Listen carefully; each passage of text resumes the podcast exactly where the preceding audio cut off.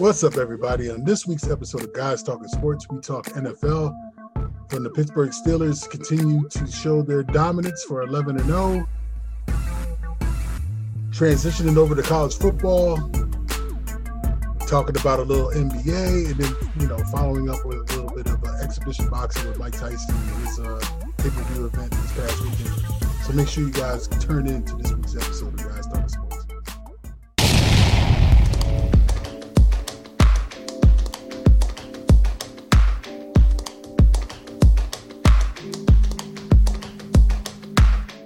What's up, everybody? Welcome to another episode of Guys Talking Sports on Wednesday, December 2nd, 2020. My goodness, how this year has flown, flown by, considering everything that's been going on. But I'd like to welcome everybody to another episode. E.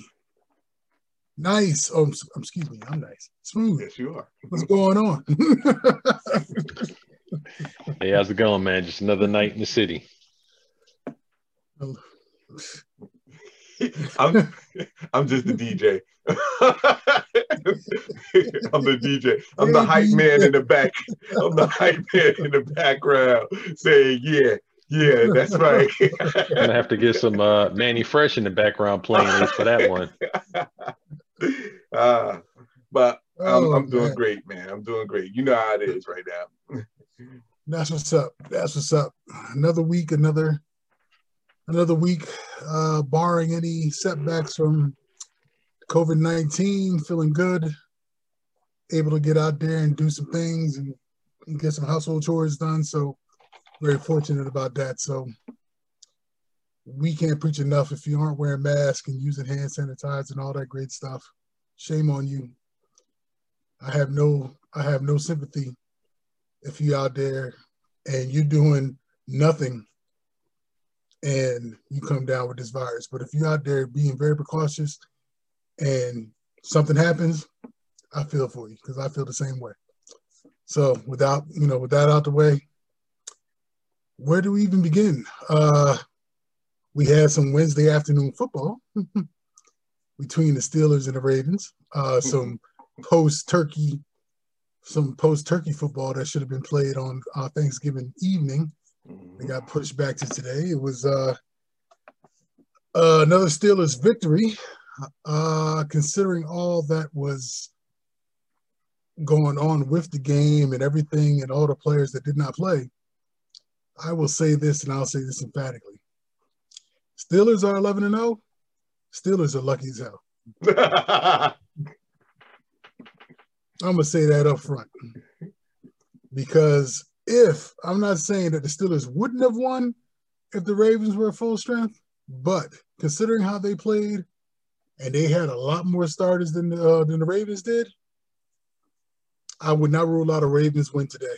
But you know, the better team prevailed. Steelers won. So, what do you think, fellas? I, I don't know if you had an opportunity while working from home to keep one eye on the monitor and one eye on the TV screen, but if you had a, you know, if you had the opportunity to get some highlights or some of the game. Uh, what was your thoughts? Um, first things first, shout outs to RG3 um, for at least making an attempt to do something. Um, he definitely proved that he still belongs in the NFL. Um, I'll give him credit for that. Um, still was I was still like hesitant because he started running a lot. Um, but, like, hey, but that was working though. Yeah, it was working. Don't get me wrong, it was working. Mm-hmm. He was mm-hmm. trying to be Lamar Jackson, but you know, I was like, hey, hey, hey, be cautious about that. You don't want to like have, you know, you don't want another injury to happen on you, God forbid. Um, but I think that RGD RGD three did what he needed to do. But I agree with you. Um, still has got away with that one. Um, if anything, that should be a wake up call for them going forward. Um, I said last, I said it before that I think the Steelers had the opportunity of going undefeated um, the rest of the way. Um, I still believe that they do.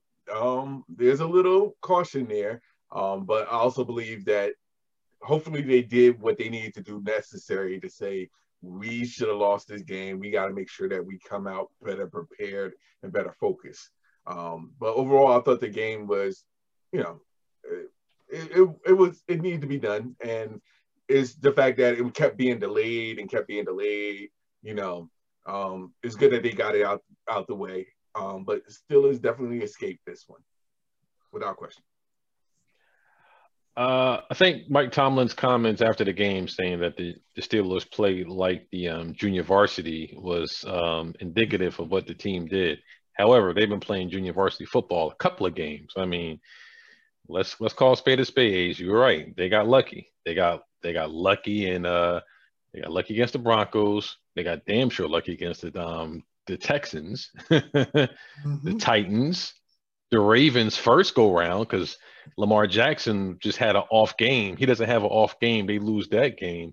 Um, but the Steelers have a chance to run the table and go undefeated. I mean, the only I'm looking at the schedule right now.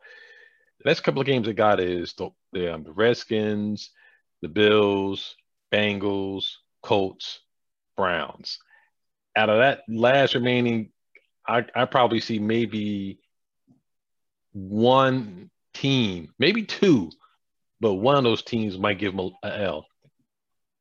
And it's either going to be a Colts or it might be the Bills. I'm not, not I'm not even confident about either one of them, but um, they're probably going to wrap up the you know first round division. But guess what? They're shaky. They're very shaky, and I could see them getting the playoffs, and I could see them catching that L to the uh, the Tennessee Titans because Tennessee Titans are balling right now. And mm-hmm. if they mm-hmm. have to get into a shootout with the Kansas City Chiefs, they ain't winning. They ain't winning. I agree. I agree. I agree. You know, it's it's nothing against Big Ben. It's nothing about, nothing against the, uh, the, just the program. It's just that this is the luckiest, you know, eleven and zero oh team probably in a long time. and considering they have no run game, their defense will always, the Steelers will always come with a defense. Always. They will always have that. But Big Ben, I mean, they played sloppy within the, in the first quarter. I think the Ravens had, with eight minutes left in the game, the Ravens already had four possessions, and the Ravens were only down six nothing, and they only played seven minutes of football. so that just goes to show you how sloppy it was for both the Ravens and the Steelers and it's just this the ineptitude of the Ravens just not enough reps and practice time for RG3 and the offense to get together and and uh, develop some cohesiveness. Not to say that RG3 RG3 would have uh, would have led them to a victory, but you can't tell me RG3 wasn't putting on a nice little show with his legs there in the first half when he pulled up with that little hamstring injury right before the uh, right before the end of the half, uh, at the end of the first half, I knew it was a done thing for him.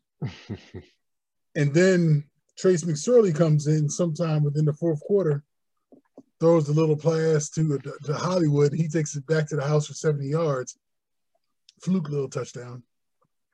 You know, it's just Hollywood just being Hollywood, just doing what he could do to try to generate some points for the team. But um,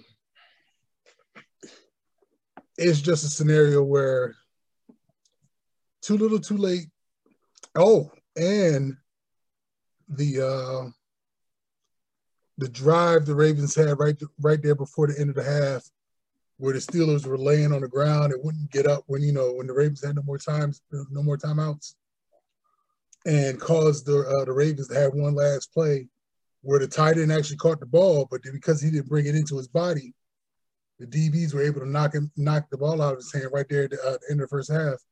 And right there is the decision with the ball game because if the Ravens would have scored that touchdown right there before half, they would have been up. I think it would have been uh 14-10. 14-10? No, 14-12. And the second half would have been played a, a whole lot differently. Uh, yeah, I mean, we can always we have to we keep in perspective, and I mean, you know, their game was supposed to be played last week, last Thursday night. Then it got pushed to Sunday. Then it got pushed to Monday. Then it was pushed to from Tuesday to Wednesday. So, I mean, with all the inconsistencies and uncertainty and players not playing and not really being able to fully practice, this I was surprised that the game even got played to begin with. Period. Um, Um, you could have marked it both off a tie and call it a day. No forfeits, just a tie. no win, no loss, just a tie. So um, the fact that he even were able to play this game was even a surprising enough, and the fact that these players are actually ready to play was even more surprising with all the inconsistencies. I mean, as all the as all the NFL players say, they're creature of habits. So when you get in there and you and you Ace, you know, when you get in there and you disrupt that habit of that flow, if you're thinking you're playing a game on Friday night, then it gets switched to Saturday, then it gets switched to next Monday, then it gets switched to next Tuesday. You know, even even really any can get in there and fully practice and play. Certain teammates are not even in there. I mean, the whole thing was a hot mess to begin with. So, I mean, they couldn't push it back any further. I mean, some people were saying that, you know, did they feel comfortable playing the game? Well, they had to. What are they going to do? Unless they booked in, in my opinion, which they should have did, is put a last week, you know, um, behind the season, or as Stephen A. actually made a good point, which I think the NFL should have baked in. He suggested, you know, with all the stuff going on, just to shut everything down for two weeks for everybody.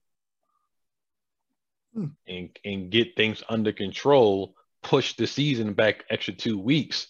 They already said that they can push this the um the Super Bowl back or further two more weeks. I mean, be flexible in your schedule. I mean, you could do that and just say, look, we're just going to just shut everything down. Everybody get your shit straight, get your ducks in a row, get your players tested and positive, and, and then and then let's um and then let's start off two weeks from now.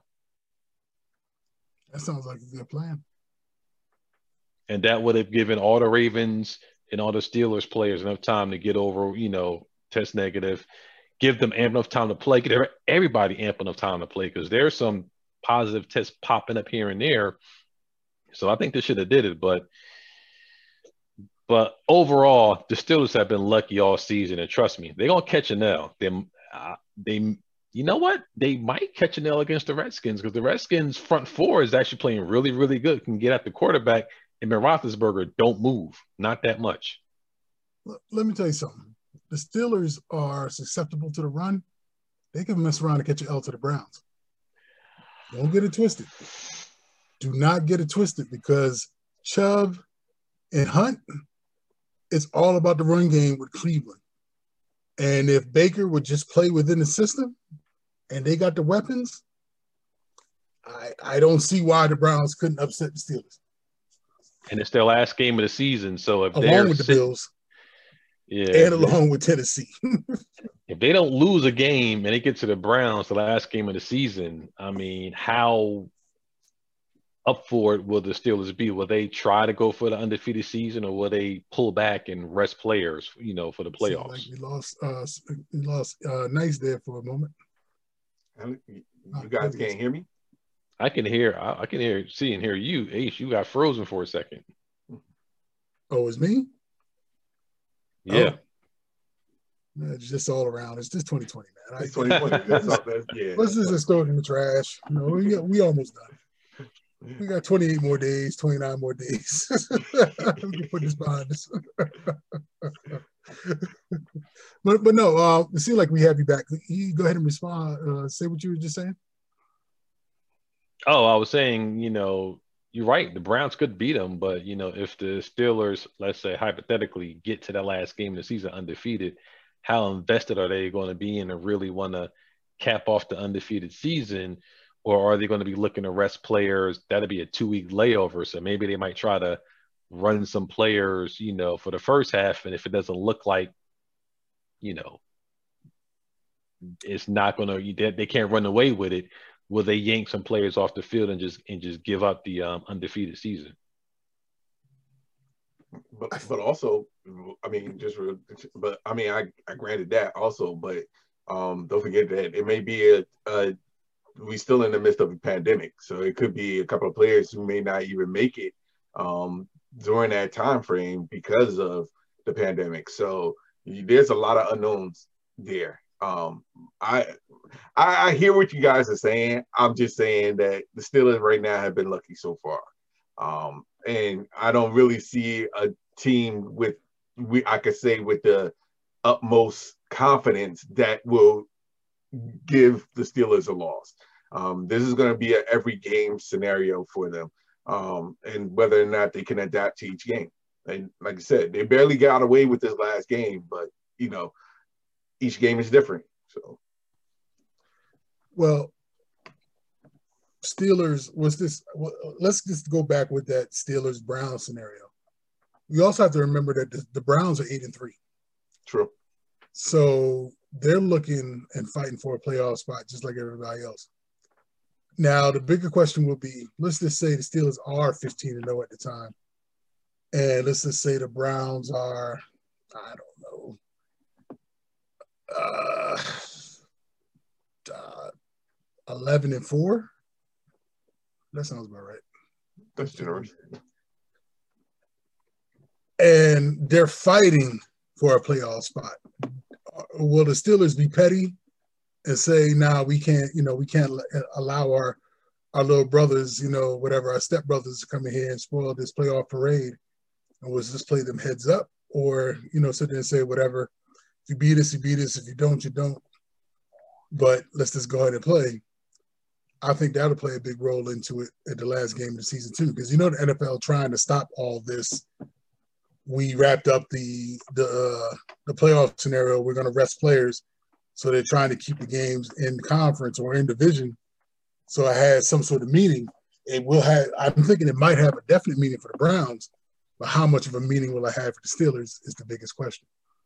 Especially if the Steelers continue to run the table up until that time frame.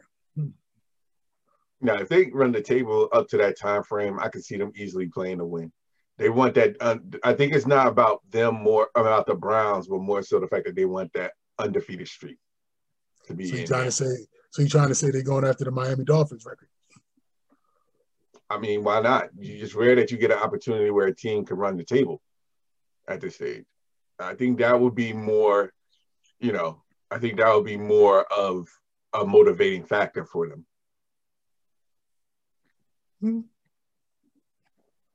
Injuries. we'll have to see. I mean, like I said, they're outside of maybe the you know the Bills, you know, and or maybe the Colts, and I wouldn't even sleep on the, the Redskins, but their their their schedule going going forward is very favorable for them to wrap up 16 and 0 by the end of the season.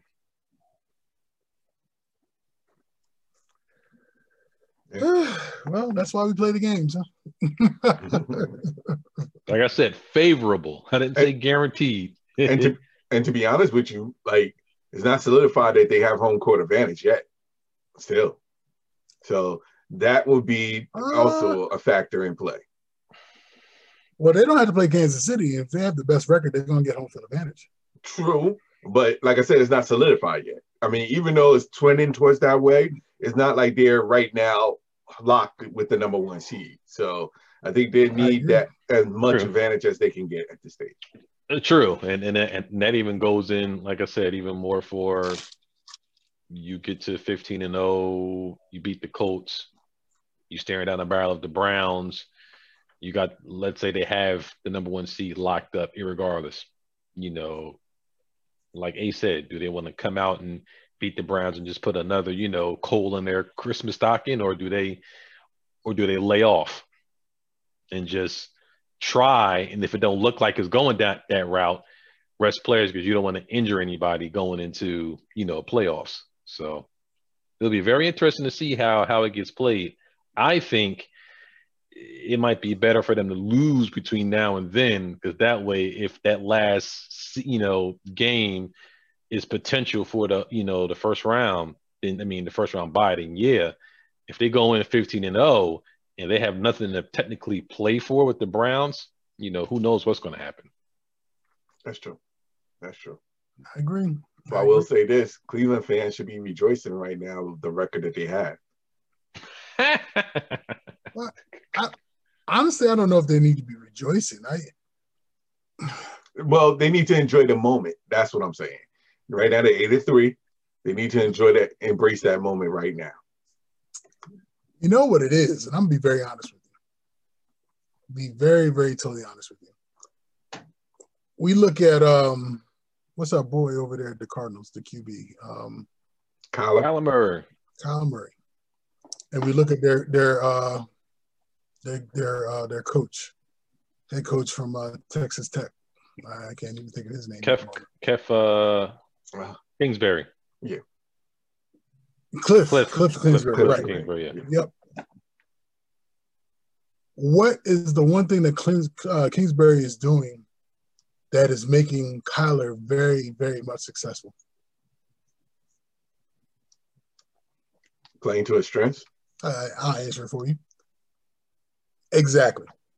Exactly. If you sit there and you watch Kyler the way uh, the way he's playing, not to saying that they're running the Oklahoma offense, but it's very much shotgun read option, uh, zone read, blah blah blah blah blah blah blah. Now, switch over to Baker. If a coach would just sit there and say, you know what, fine, our shit ain't working. What the hell did you do at Oklahoma that made you so successful? Successful. What can we do to implement some of that success here in Cleveland? And let's go for a ride.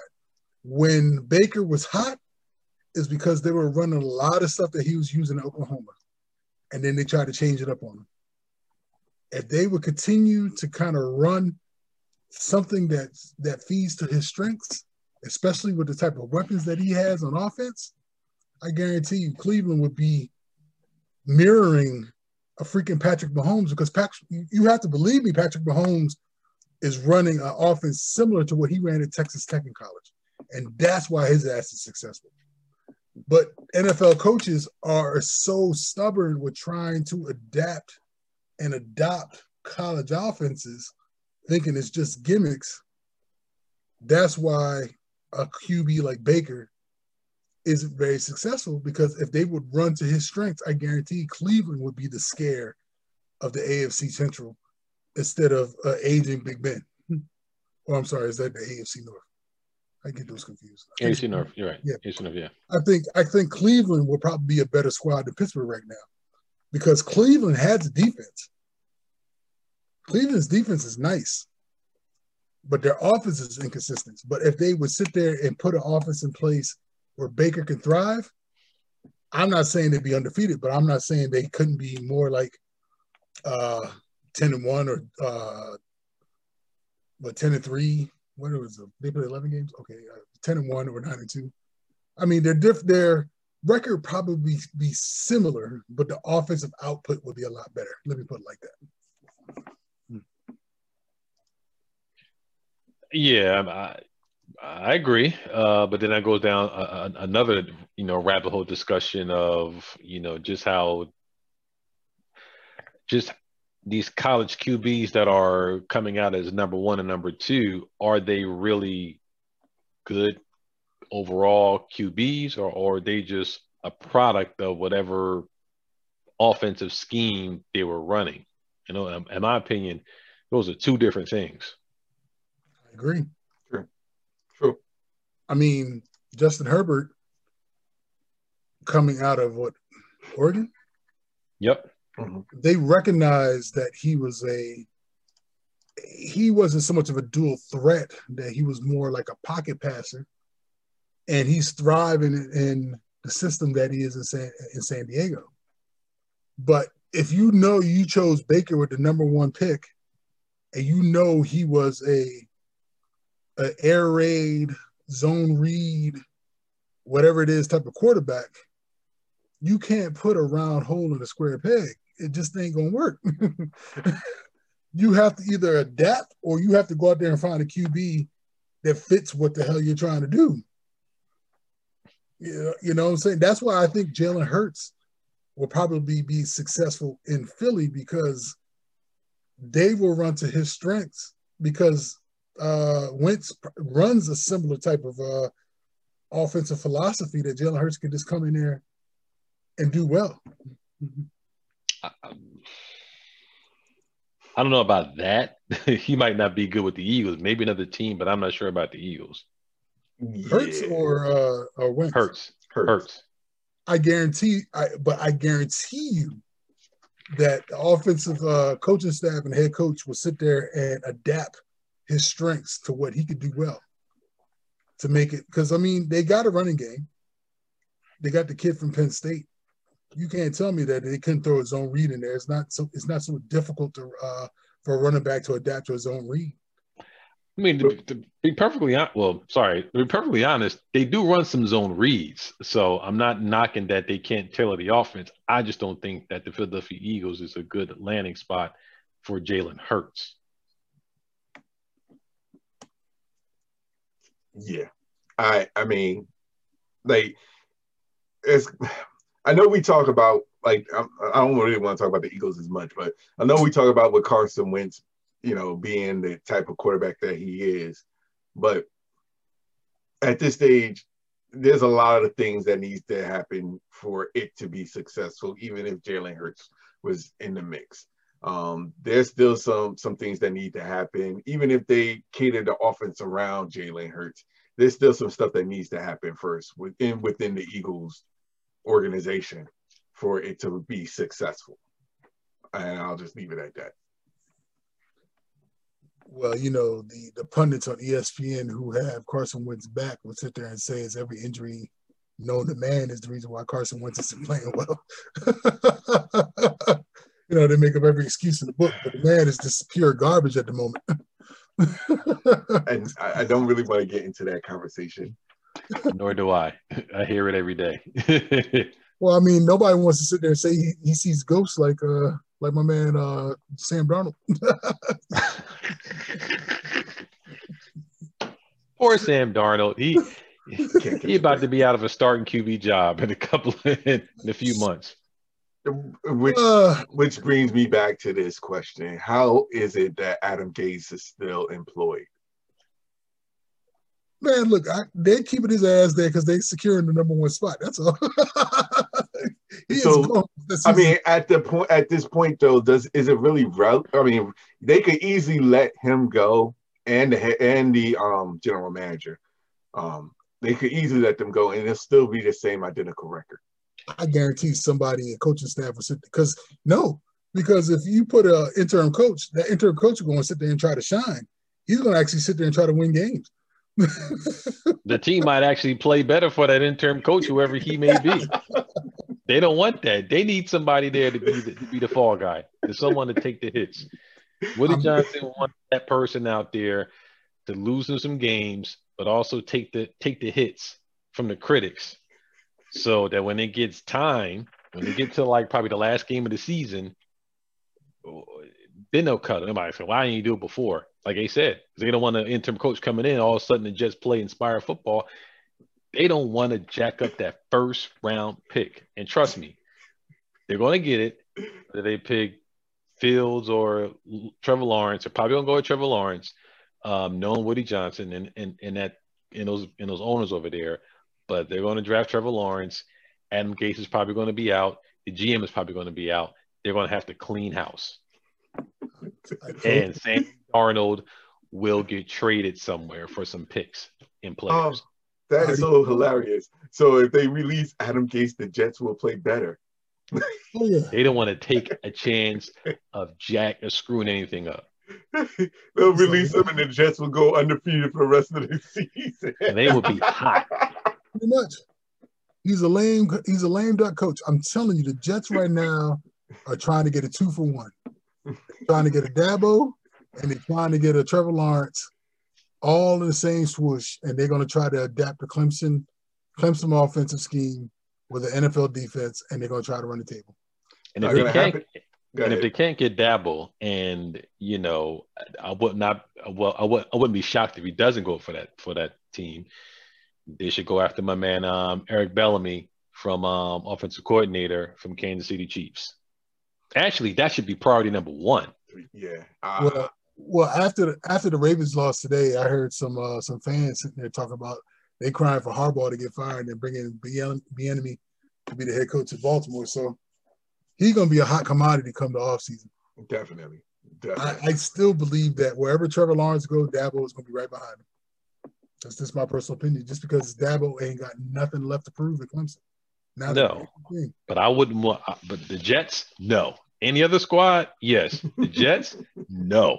but, but but think about it. What if he, he what if he were to come into the Jets and turn turn that into a a, a powerhouse? Then he'd be like a damn god. That's but I, they they are not known. They're like if you look down the record of the Jets, like the Jets, like their their record, they're not known for having like exactly powerhouse teams these past decade or so. So longer than that. I was trying to be nice, but the point of the matter is, is that they don't have that that pedigree. Um, so but, that would be a miracle if that was to happen. But I don't see them doing it because of that, because it's the Jets, like Smooth said. But I, you know, I agree with you. But feel me on this. This, this, just hear me on this. Two for one, Dabo Trevor to the Jets, right? Mm-hmm. The Jets signed him to a, a five, signed Dabo to a five, six year contract, typical head coach contract, whatever. Dabo just does enough to keep the Jets where they are, maybe win some games, go to the playoffs, just long enough for our buddy at uh, Alabama to sit there and then retire, Nick Saban. Dabo then turns around and goes to Alabama and ends his career. That's a lovely story. It sounds very sounds very plausible to me. here's the biggest here's the biggest question. Um, does Dabo Swinney want to be feet be forever linked to Trevor Lawrence?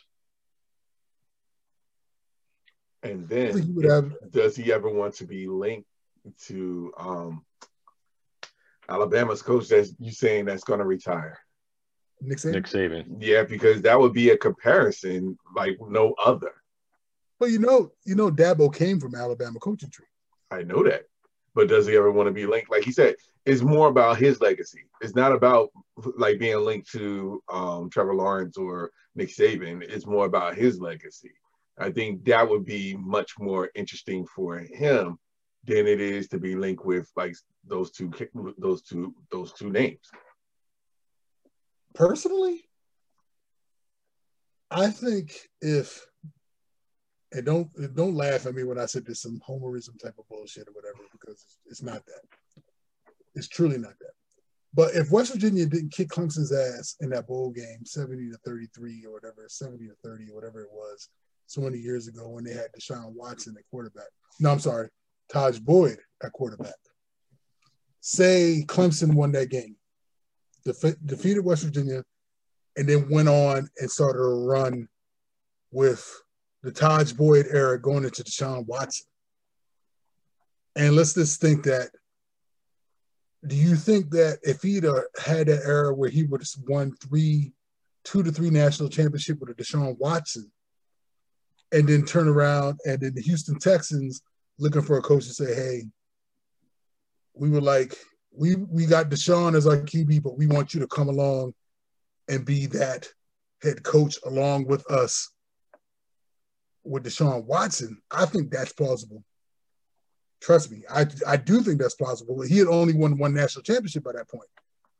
He done won a couple since then. so that's why I'm saying like he has nothing left to prove. So why not sit there and take your two-time or three-time winning national championship quarterback in Trevor Lawrence and go take a run at the NFL. If it doesn't work, it don't work. 90 it's a good 90% chance that college coaches don't do fairly well in the NFL anyway. so I mean the odds are against you and you know that. Mm.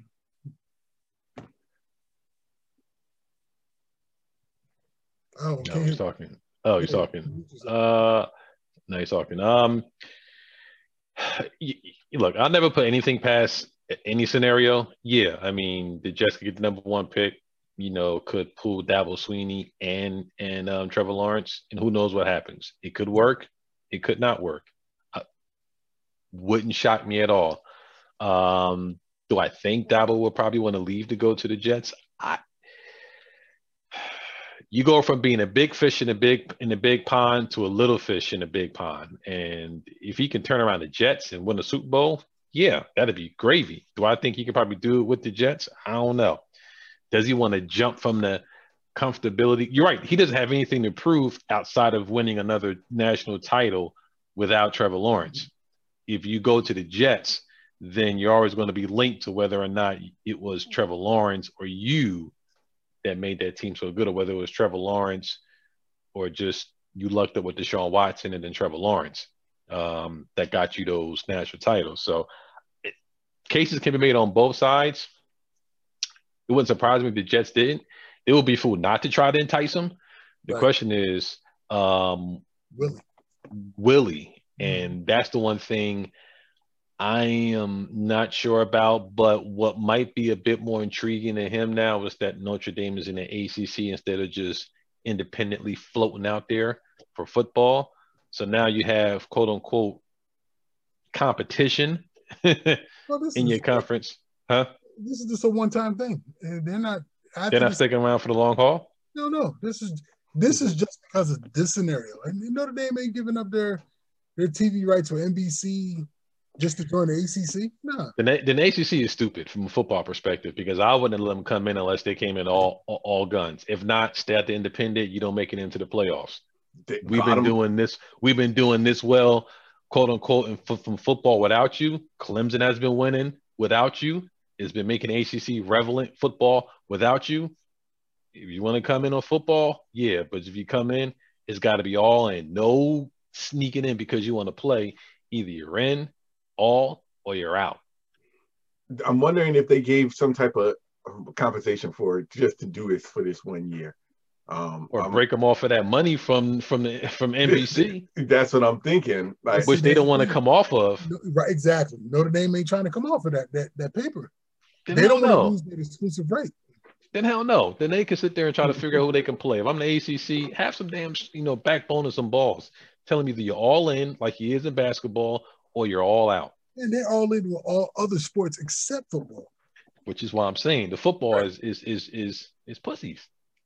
I, I would not have let them in the door. They didn't they didn't need them before. Well, on, let me phrase that. It helps them from a geographic geographic and more of a competition standpoint and give them more relevance when you're going up against the Big Ten and the SEC and the Big 12 per, per se but they've been rolling this far without them. Fuck them, dude. I'm with you. I, I, I, I, thought they were. I thought they got them in for the long haul. So right. then they just so, so they're using the ACC to play football because without the ACC, they wouldn't be playing football. Exactly, because uh, they were unsure that any other teams. You know, at the time, the ACC and the Big Twelve were the only two conferences that sat there and say, "We're going to sit there and play this thing out." So they're like, shit, let's go ahead and get in before, you know, it's too late. you know what? ACC is stupid because they had them by the proverbial balls and they could have been like, yeah, but you got to rework the contract and it's all in. Could or, it be, could it be that they were shook because the Big 12 may have them, may have went to them? I mean, they would have went to the Big 12.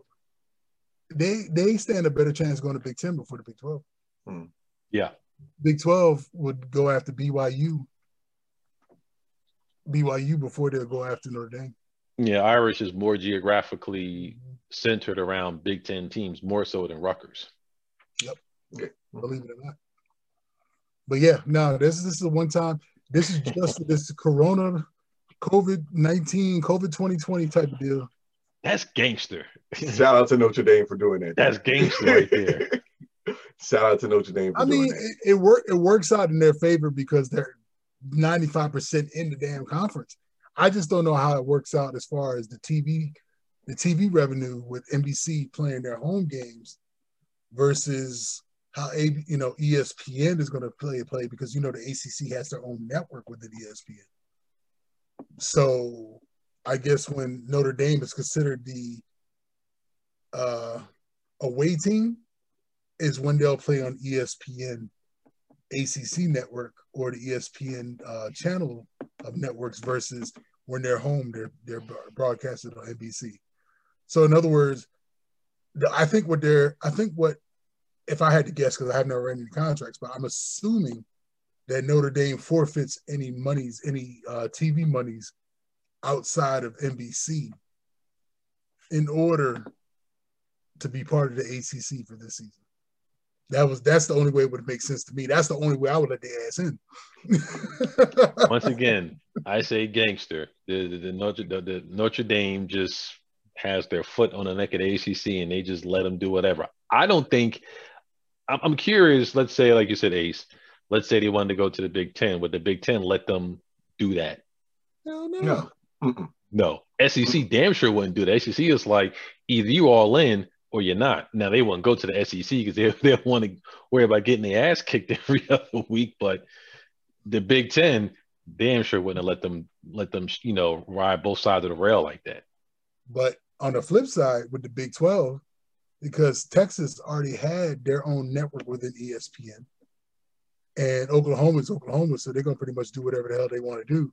Mhm. They probably stand their best shot getting into the Big 12, having their own conf, you know, their network TV situation, and kind of finagling it where they don't they receive maybe a partial revenue of things outside of their network, but it's just the pure fact that the Big 12 don't want Notre Dame in their conference. I think that's just the bottom line. Again, like like Smooth said, Notre Dame did their thing on that. They did their thing. You can't knock them for it. The other question is, is now, I mean, uh, to be honest, now once this is all over, what are they going to do now? I mean, does Notre Dame go back to uh, their regularly scheduled programming? Um, would that now completely how would that work between them and the ACC going forward after this season? Is the question. Well, uh, well, let's put it like this. Not sure how Jersey is handling this whole vaccine situation and how much of a priority they're shifting their gears trying to get vaccines out to those healthcare workers and the you know essential peoples that need it within within their within their state. So I guess flipping it to where Notre Dame, I think they're in Indiana or Indiana's. No, I think they're in Indiana. I believe they're in Indiana. Don't give me the line. I have no idea where the hell Notre Dame is going to get it. but um, I think it has everything to do with the vaccines and moving forward. Now, if everything works out with warp speed, whatever, and vaccines are pretty much 90% done by the time June 2021 comes around, I think everything is going back to status quo. Notre Dame will be, we'll play a couple games of the ACC, but we're going to still play our games that we typically play every year the Stanfords, the Armies, whatever. We'll just snatch a few ACC teams just to fill in the rest of our rest of our schedule. Um, but say the vaccines are a total cluster. And shit gets worse. Because it is a possibility. Um, but yet we're still managing to be able to play sports for entertainment as status quo would know whatever, then I think it would be the similar situation. But like E says, at this point, if it comes around 2021 and you're looking at the ACC to say, oh yeah, can we do, can we run it back like we did last year?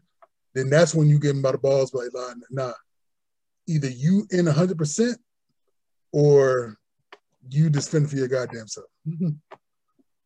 that's the way I think the ACC is probably going to handle it next year if it comes to that. This is like this year is just a one time pass. Next year, you know, no. Either you 100% committed or you're 100% on your own. So you really believe that the ACC will? I mean, all right. So you really believe that the ACC not this time, but next time around, they will be a lot more authoritative with their um, decision making going forward. Probably not, but if they had any balls, that's the way it would probably go. That's the way they should go. okay, fair enough. Fair enough. uh, yeah, I agree. Desperate, uh, you know, desperate people make some rash decisions, and if if this was the time to snatch up Notre Dame, let's say you can't get them fully in the ACC this year because they have contractual obligations with some other teams for the next, you know, two or three years. But you can always say, three years from now, you all in. Mm-hmm. But I don't see it. I don't either. I don't either. And personally, I think the ACC should kick their ass out. I mean, kick their ass out with everything. Well, I agree. I agree with that too. I, I do agree. I agree with that. Everything, because there's other there's other schools out there that are willing would would be willing to do it. Hell, Cincinnati would do anything, would kill to go in the ACC, any or any uh, P5 uh, conference for that matter. Yeah. Uh, for that opportunity. So I say either y'all in your out, you know, but ACC don't look at it that way. So screw them.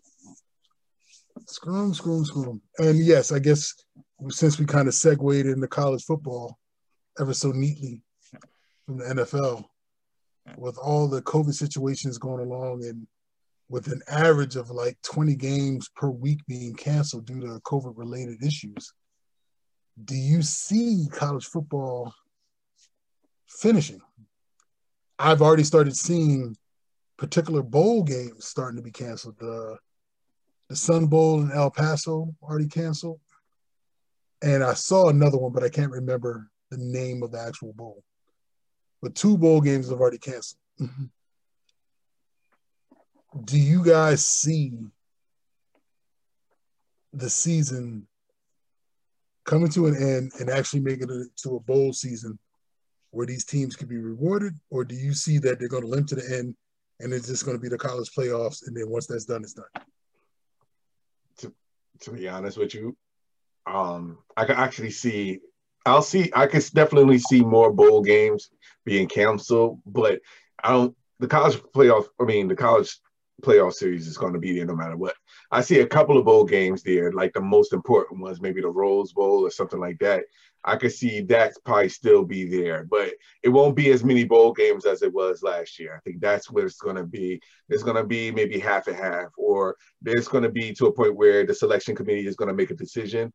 I just don't see it being as many as it was last year. Uh, yeah, I'm with you. I, I think, I think they limp to it.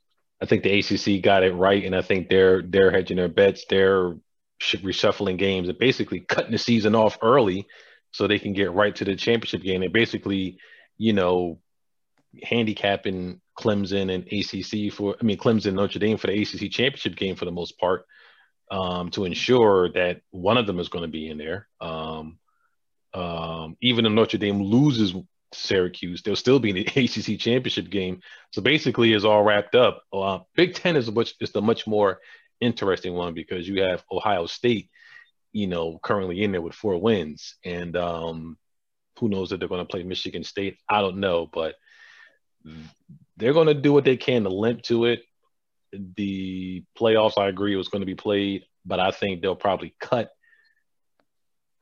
probably 70% of the bowl games, and you'll probably have just the, the major ones that the ones that the people want to see and we might off and they might find out from a viewership standpoint it might be better because you don't have to worry about 30 bowl games.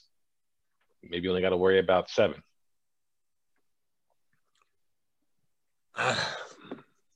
But they're going to get to a finish. Yeah. Oh, by I, hook or crook. I agree. They have no choice. You know you made your bed now you got to lie in exactly. Just like the nfl you know goodell had to sit there and go on espn or sports center I'm sorry, during halftime of the NBC in the game. Yeah, I saw him, but I wasn't paying attention to what he was saying. Exactly, where he had to sit there and defend the reason why, defend why they're going to sit there and continue to move forward. You know, uh, I, I see them finishing. I see them. You know, if it's the Big Ten, they put themselves in a hole because they started so late, where they just didn't give themselves any flexibility to say if a game was canceled or postponed it, they could sit there and play it later in December. Um, but the biggest handicap, like you said, E, was the fact that they said that any team to make it to the Big Ten championship has to play at least six games. But what happens if no team plays six games? Exactly.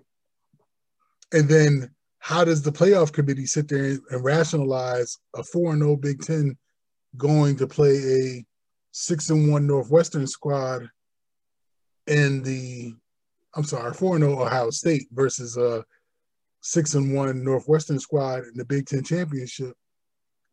Ohio State may win at 5 and 0, but then you have teams from other conferences that sat there. Case in point, uh, you got to get Coastal Carolina. They love. I mean, granted, they don't play anybody, but they're not. you got to. I mean, but you have you have to you have to show. You got to give credit where credit is due. You have teams that were actually out there and managed to play 10, 11 games, like a um a BYU.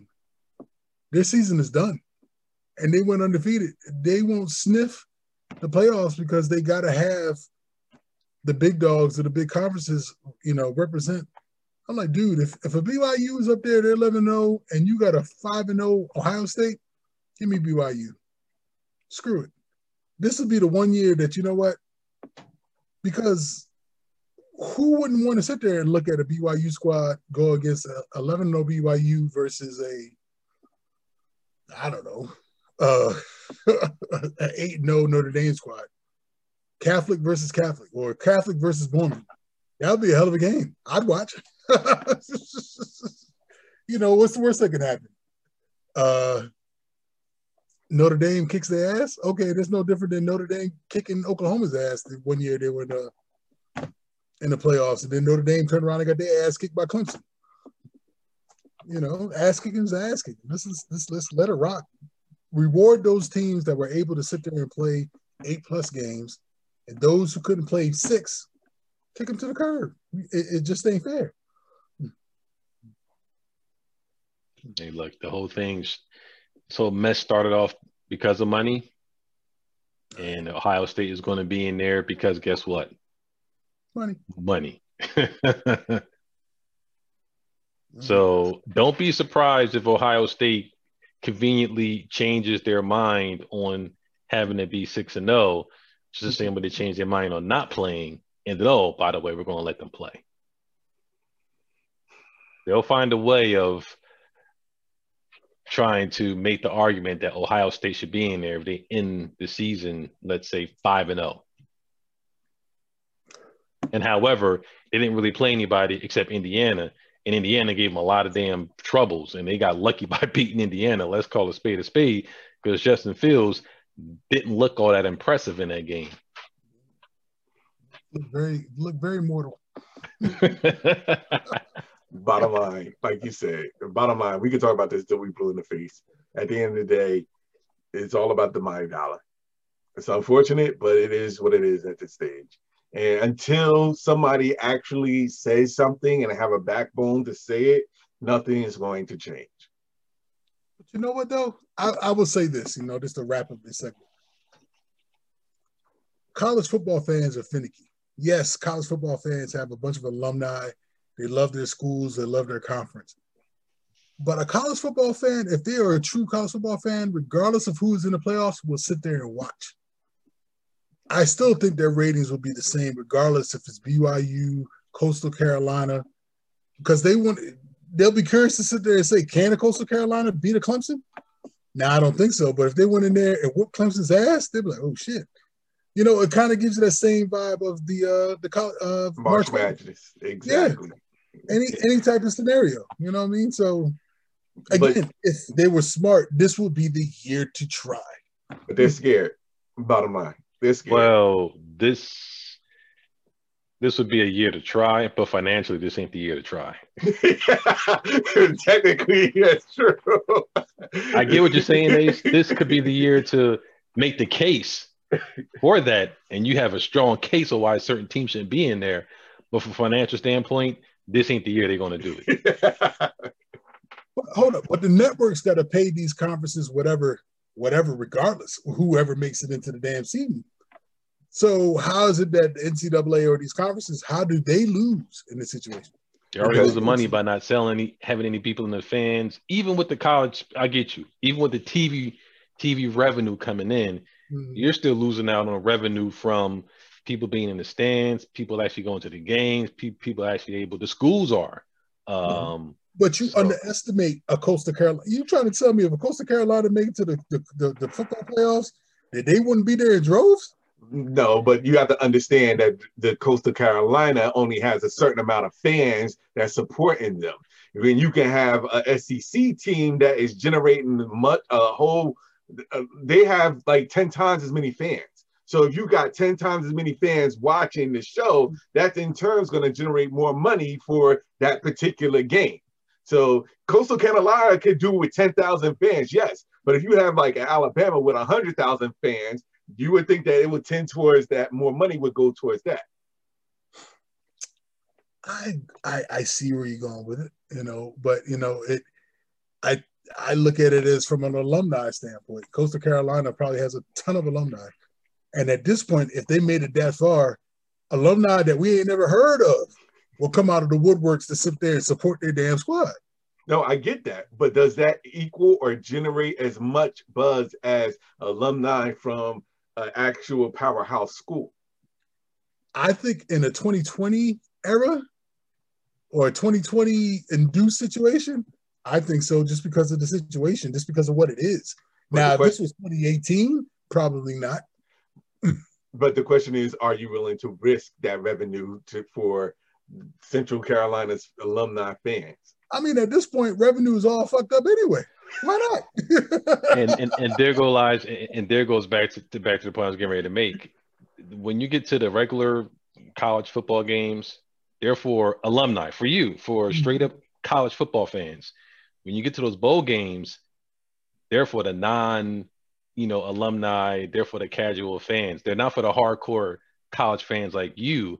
They want to get the other millions sitting on the sidelines that are not college football fans that don't follow a Coastal Carolina, that don't follow West Virginia, that don't follow, you know, some of the l- larger teams. They can mm-hmm. sell a Clemson against a Alabama, or they can sell a Notre Dame against, you know, quote unquote, let's say Texas Tech.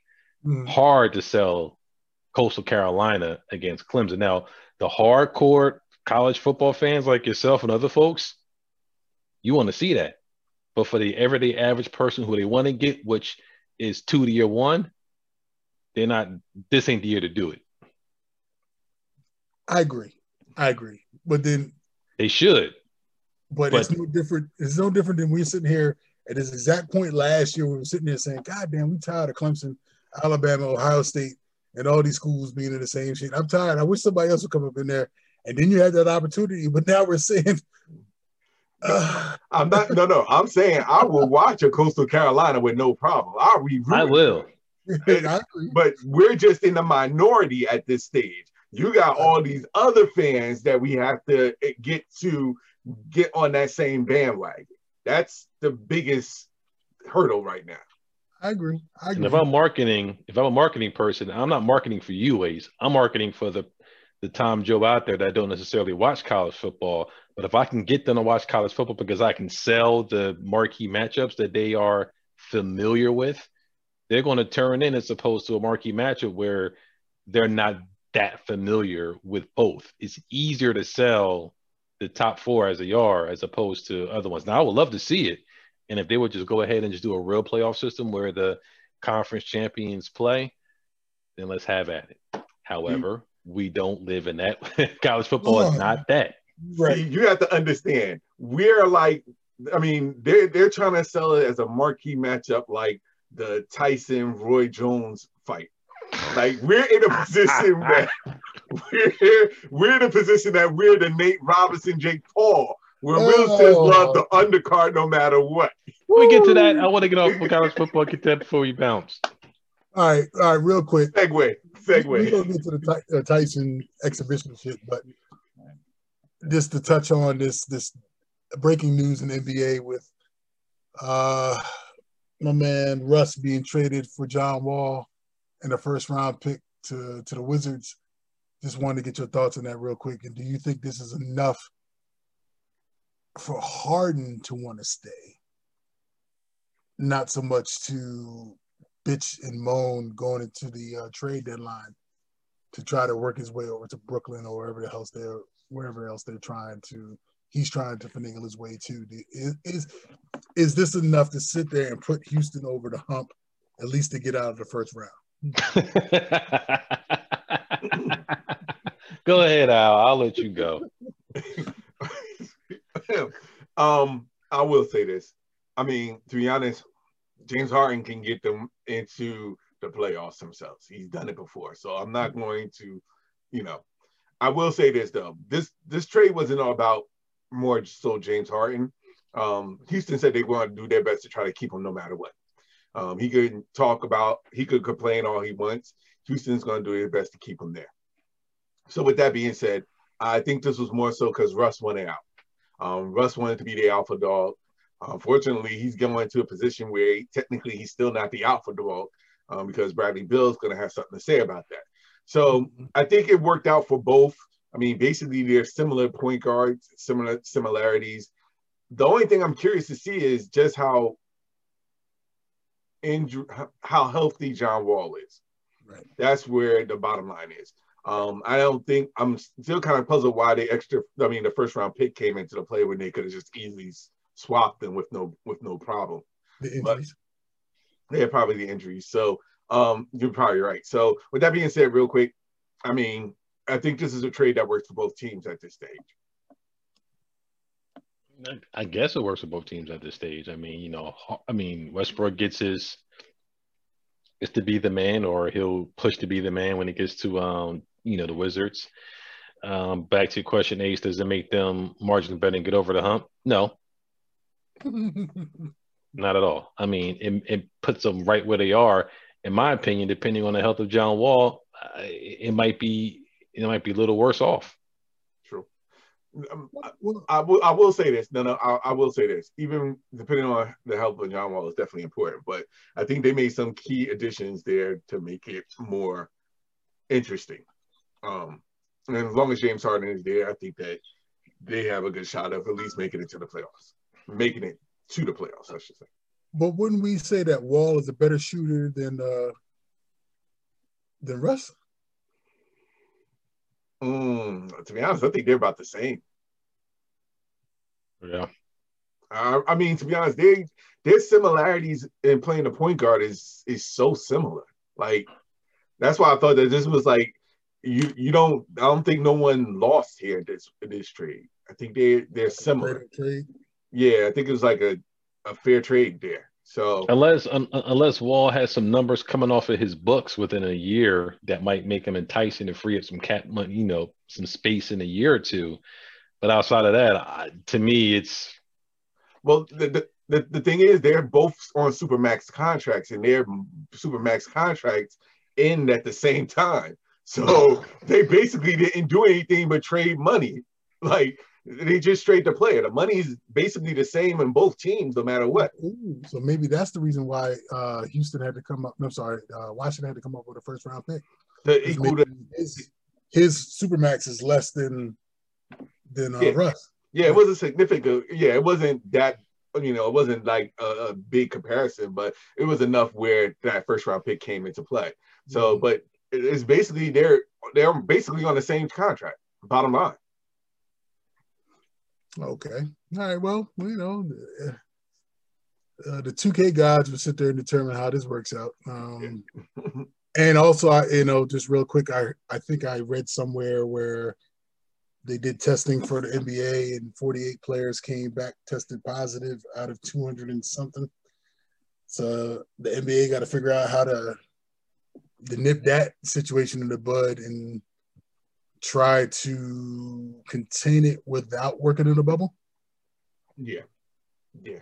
So it'd be interesting to see, interesting to see how their season kind of pans out and what they're willing to do. Are they gonna are they willing to expand rosters to sit there and allow games to be played, et cetera, et cetera. So we'll see how that goes. I guess the G League will really come into play this year, this with this season, considering situations and I don't know, two way contracts or 10 day contracts or how things, you know, I'm not too privy or too, uh, don't really understand either one, but I'm sure those will come into play too, considering what the uh, current situation. Yeah. You better follow whatever model Major League Baseball did to get through through, through their majority of their season without that much of a hiccup outside of the first couple of weeks and then the last game of the you know World Series. Well, I think I remember the MLB was pretty lax in the beginning, and then when I think it was players for the White Sox that just going out there just doing you know doing whatever the hell they wanted to, and then they ended up the Miami situation, the White Sox, and a couple other teams. I think NLB, MLB cracked down and they sent representatives to each team to make sure they stayed their ass in the hotel. Mm-hmm. they, well, like I said, whatever model that the Major League Baseball did once they got the act together is what the NBA should be, you know, digging in their head to figure out how did you manage the last two months of your season right. going into the, you know, the playoffs in the World Series. And just one person in the World Series is, I guess, you know, one one person is too many. But what did you do the last two and a half months to mitigate your issues? Agreed. Agreed. Was as much traveling as they was doing.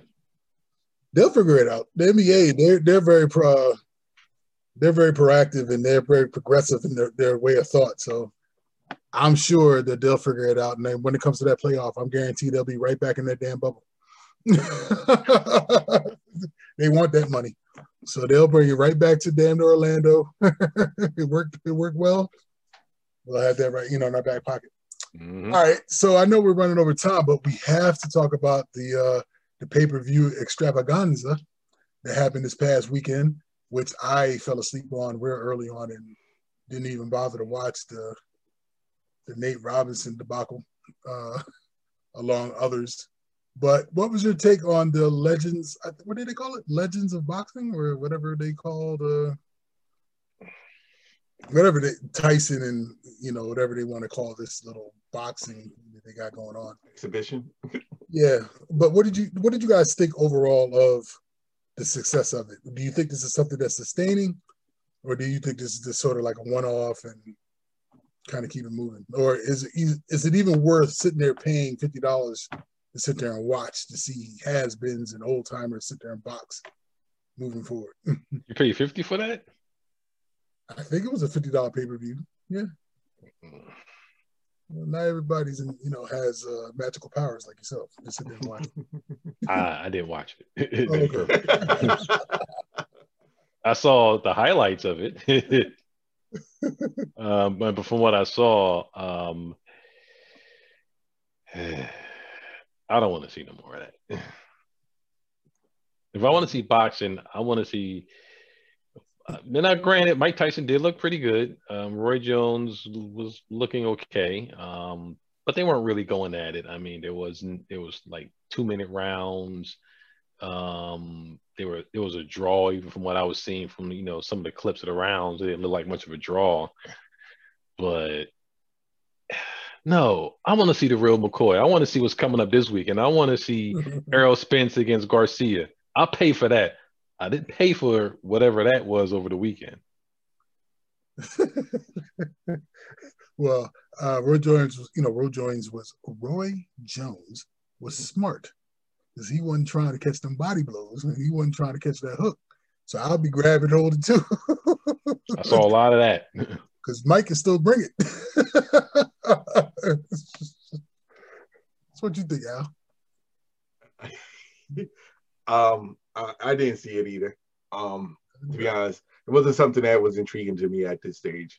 Um, at the bo- bottom line is this: I mean, I get why they wanted to do it.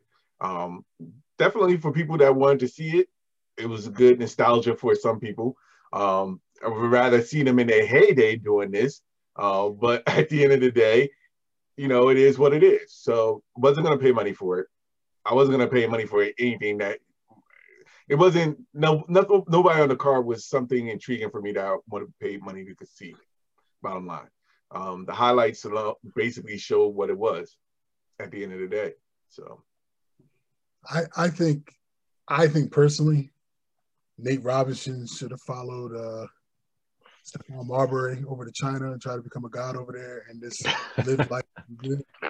No, all right, hold up. Um, I, I, I will say this. I'm sorry. I, I will say this about that fight.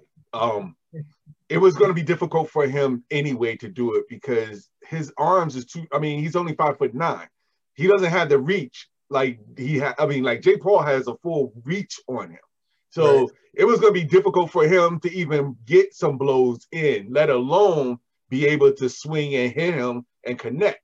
Jake Paul could just easily reach out and stretch him and tap them. So I, I really didn't see like it, it, From what I saw, it was the reach wasn't even there. It was bound to happen.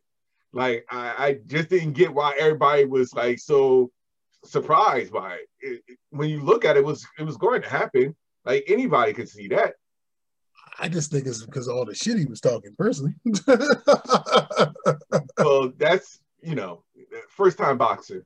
Bottom line, like did he, did he did he really train though? whoever whoever was training him, um, I don't know. They it was a bad fight to begin. It was a bad matchup to begin with. Look, line look, the, the first knockdown really had him. When he got up, you saw it in his eyes that he wasn't even all, all the way there. And so it was just going to happen. It just happened in dramatic fashion. So, yeah. Well, I mean, yeah. the last time I seen somebody get put to sleep like that was um, Manny Pacquiao against um, Marquez. And Marquez put him out and he fell face face first and he was down for a, a, a long time. So, so Nate Robinson, you got knocked out, you fell flat, like you fell asleep.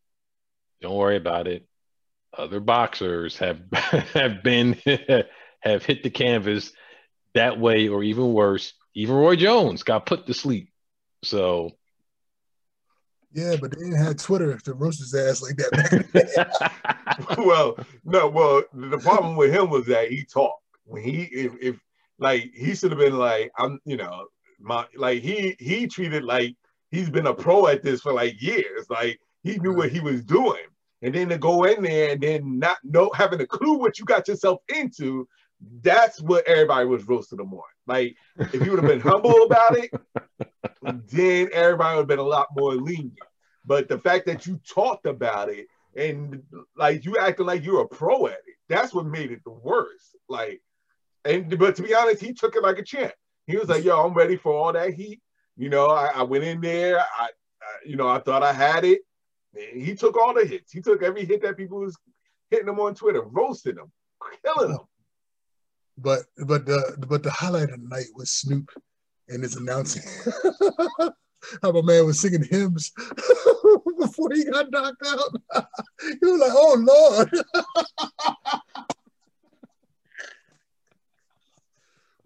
Lord." Oh. I, will say this: he needs to do more commentary. he oh, definitely man. needs to do more commentary. Somebody needs to just give him some type of gig to do commentary for boxing. Um, and I would be, I would pay for that. I would pay for his commentary more than I would have paid for that. Oh my god, that was some of the most hilarious shit ever. my man was singing hymns before he got knocked out. Oh, uh, you should hear him on, on when he do um when he commentated on the UFC too. he is hilarious. He is definitely uh, hilarious when he do basketball. Oh, he did. He does. Yeah, yeah.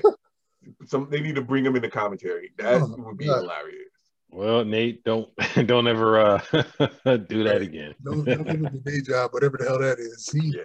Definitely. He tried to get into football. He tried to get back into basketball. Like, look, man, look, accept it. You made some money. Hopefully, you, you save some money. Apparently not, because he's doing this. Yeah, exactly. I heard he only made six bills for the fight, though. Six hundred dollars. That's all he got to get his ass whooped. Nah, man, I could do that in a, in a back alley, make six hundred dollars. You know, I ain't gotta, I ain't gotta sit there on that. Like you said, tell he needs to go to China. I don't even think China. Marbury probably sit there and say, "Nah." Not now. your your name has been sullied. but like I said, don't worry about Nate Robinson. It's not the first person to get knocked out cold like that. Like I said, Manny Pacquiao got got done. It happens. True. True. True.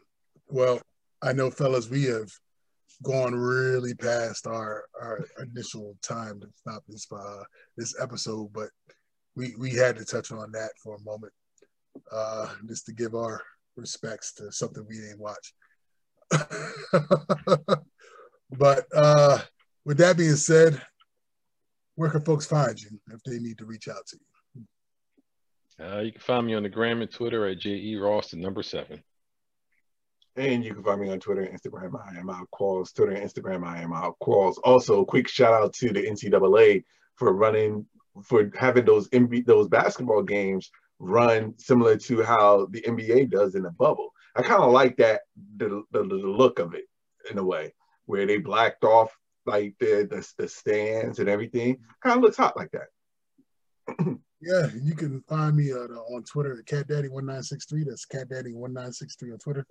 Second of main is no longer because it's too it's, it's the the the uh, positive rate is too high over there. I got I, I got to stay away from that. You know, I need I need a vaccine to hit second of main before I go back. Mm-hmm. But I will say this: I don't know what the hell Bill Walton is smoking when he's sitting there announcing games, but God, his ass is annoying. Jesus. Like, I'd rather watch reruns of Sports Center while I'm working during the day to sit there and watch the my my uh, the my classics. Uh-huh. With him doing his broadcasts from wherever the hell he's at. God, he's annoying as shit. But you know, that's what they had over there. You've been doing that for a very long time, a long, long uh, time, friend. But I guess this is the first time I had to sit there and just kind of listen to his ass. I'm like, what the hell? I'd rather sit there and watch reruns of Sports Center than listen to his ass talk. So you don't want to watch them Blazers games? Then? no, no. I'll watch them on TV, but I'll be damned if I sit there and listen to his ass. He he he announces on TV for the Blazers. Every now, no, I mean every now and then he does. He does like guest commentary and stuff like that. Yeah, God, I'd, have to, I'd have to turn that shit, or at least put that shit on mute when he's talking. God, he's horrible. But anyway, but anyway, fellas, thank you for another another episode of Guys Talking Sports. We really appreciate you, everybody out there that's showing us love from the hills of West Virginia to to the to the mean streets of Philly to Jersey to, to, to Baltimore, DC. We love you.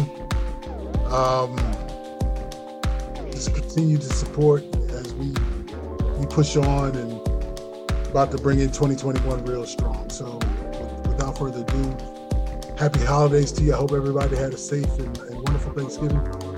Um, didn't travel anywhere too crazy, but we'll be back next week for yet another episode of Guys Talking Sports.